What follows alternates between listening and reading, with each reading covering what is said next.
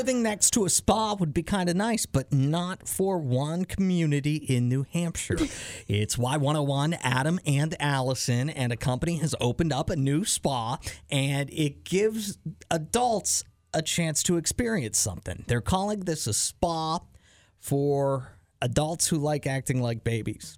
Oh no. The Diaper Spa is located in Atkinson, New Hampshire, and it provides services like $200 an hour play dates and full baby pampering for $1,500. And the neighbors of this spa are upset because they don't want to be seeing old people, I guess, walk into the spa, maybe wearing nothing but a diaper or just knowing that they're in there to go and act like a baby. And I imagine have their diaper changed at one point or another. Like this is a weird thing. It's a very weird thing. Um, I wouldn't necessarily hate living next to that as long as like I'm assuming it's gonna have typical spa rules. Like when I go to the spa and get a massage, you're gonna get undressed at the spa for them to massage you. Like I'm not, you know, staying in all my clothes, but I don't show up to the spa naked.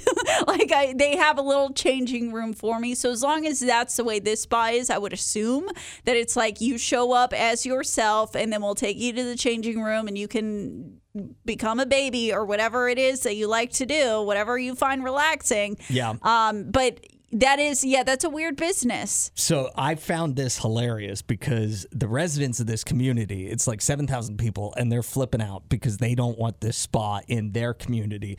But also people who are, are, are part of the ADBL, Adult Nuh-uh. Baby Diaper Lovers Nuh-uh. Community, also hate it, saying it's too remote a location. They shouldn't have to travel this far to get their rocks Well, off. I mean, well, where do they want it though? Like, it's like I would have to assume that that's a pretty like uh, per population percentage. It's got to be a pretty small percentage of people who would be in that community, who would be a member of whatever you said, a Maybe, maybe they maybe whatever. they want the accessibility for these type of spas to be like a McDonald's or a Dollar General. Just Well- you walk out and then bam, there it is. But supply and demand, like there's probably only enough demand for one of these, and it's like, where do you want it? Like, it's not going to be convenient to everybody. so what would be a worse business than a diaper spa to live next to? You said you have some experience with this. Yeah, and you would think it would be a business you'd want to live by, but it was not a good time. What was it?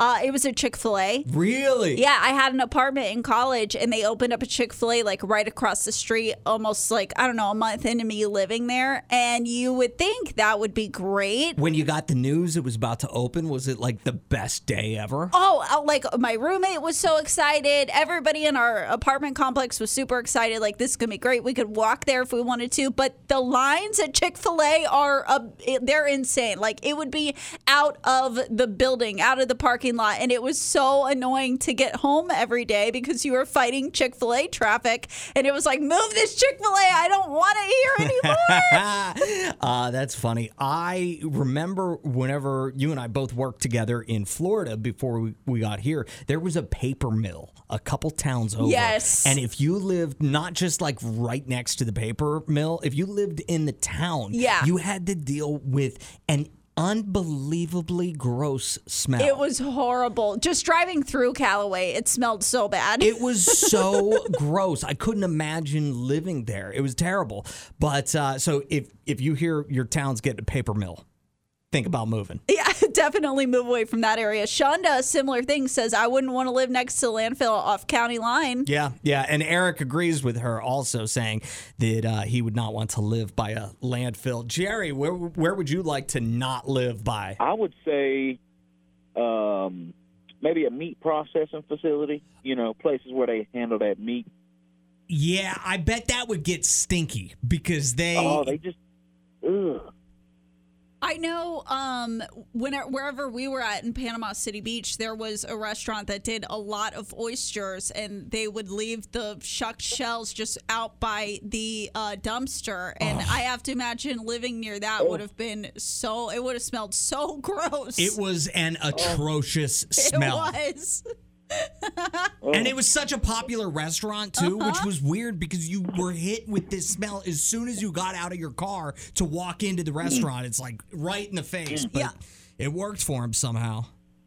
Horrible placement. Thank you so much for the call, Jerry. We appreciate you. If you want to keep the uh, conversation going, you can text us at 601 995 1017. Quick, Jasmine just said, I would not like to live by a school. Uh, kids are the most LOL. It just says LOL. Uh, well, the thing I would hate living by a school is having to obey the slowdown, Yeah. like the speed limit change during school hours whenever they're coming and going. also, recess, the constant screaming the in the noise, afternoon. yeah.